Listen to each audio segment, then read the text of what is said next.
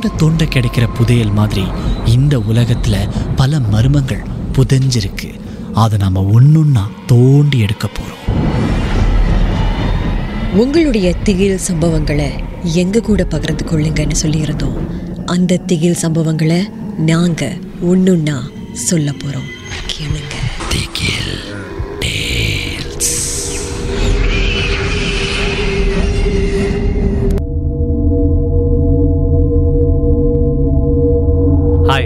என் பேர் முகேன்.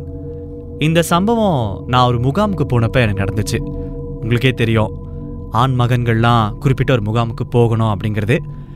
அப்போ தான் எனக்கு இந்த சம்பவம் நடந்துச்சு. என்ன ஆச்சுன்னா அந்த முகாமுக்கு போகும்போதே சில பேர் சொன்னாங்க என்கிட்ட பார்த்து நடந்துக்க ராத்திரிலாம் அங்கே எங்கேன்னு போகாத படியோட இரு அப்படி இப்படின்னு. இல்லைன்னு சொன்னால் உனக்கு சில சம்பவங்கள் நடக்கிறதுக்கான வாய்ப்பு இருக்குது அப்படின்லாம் கூட சொன்னாங்க. நான் அதெல்லாம் பெரிய அளவில் பொறுப்படுத்தலைன்னு வச்சுக்கோங்களேன் முகாமுக்கு போயிட்டேன். முதல் ஒரு சில நாட்கள் சாதனமாக நகர்ந்துருச்சு. ஒன்றும் பெருசாக நடக்கலை. அதனால் நானும் ஒன்றும் பெருசுப்படுத்திக்கல சாதனமாகவும் இருந்துட்டேன். நாலாவது நாள் ராத்திரி கிட்டத்தட்ட ஒன்றரை மணி இருக்கும்னு நினைக்கிறேன். அப்போ திடீர்னு நான் எழுந்தேன். கழிவறைக்கு போகணும் அப்படின்னு சொல்லி. அதுக்கப்புறம் கழிவறைக்கு நடந்து போயிட்டுருக்கேன் என்னுடைய பாங்க்லேருந்து கழிவறை கொஞ்சம் தூரம்னு வச்சுக்கோங்களேன். நான் நடந்து போயிட்டு இருக்கும்போது திடீர்னு தூரத்தில் சிலர் அணிவகுத்து போகிற மாதிரி எனக்கு கேட்டுச்சு. நான் யோசிச்சு பார்த்தேன் யாரா இது?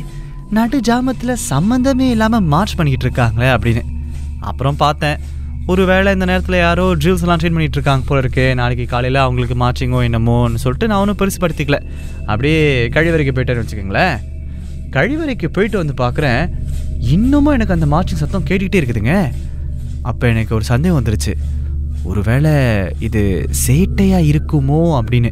அதுக்கப்புறம் பார்த்தா திடீர்னு அந்த மார்ச்சிங் சத்தம் அப்படி நின்றுடுச்சு அதுக்கப்புறம் ஒரு விஷயம் நடந்துச்சு பாருங்க.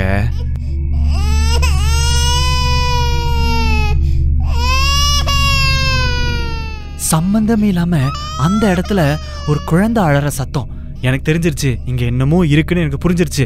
அங்கேருந்து நேராக ஓடி போய் என் பேங்க்குள்ளே படுத்துட்டு என்னோட மெத்தையில் அப்படியே கண்ணை மூடிட்டு இறுக்கமாக படுத்திருந்தாங்க. அந்த அளவுக்கு எனக்கு பயம் வந்துருச்சு.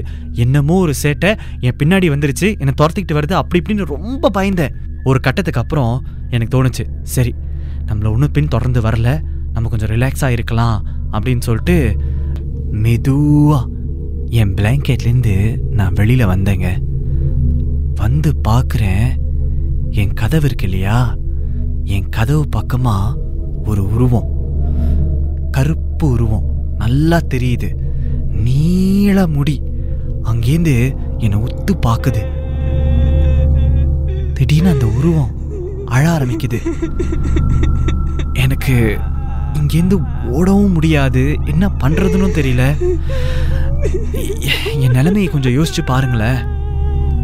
அதுக்கப்புறம் கொஞ்ச நேரம் அழுதுகிட்டு இருந்த உருவம் தானாவே அழறது நிறுத்திடுச்சு.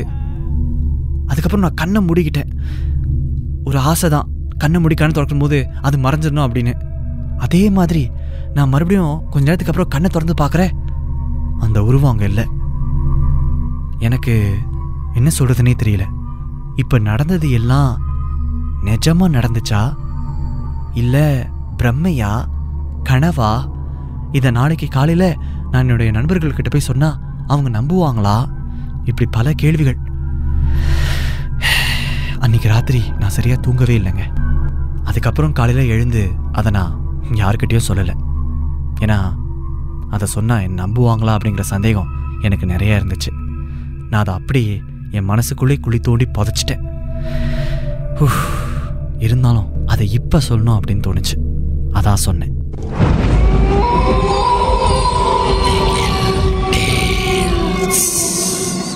இந்த உண்மை சம்பவங்கள் உங்களுக்கு ஒரு பொழுதுபோக்காக அமையணுக்காக தான் தயாரிக்கப்பட்டிருக்கு. அப்படி இதை கேட்கும்போது உங்களுக்கு ரொம்ப பயமா இருந்துச்சுன்னா தொடர்ந்து மற்ற மற்ற பாகங்களை கேட்காதீங்க.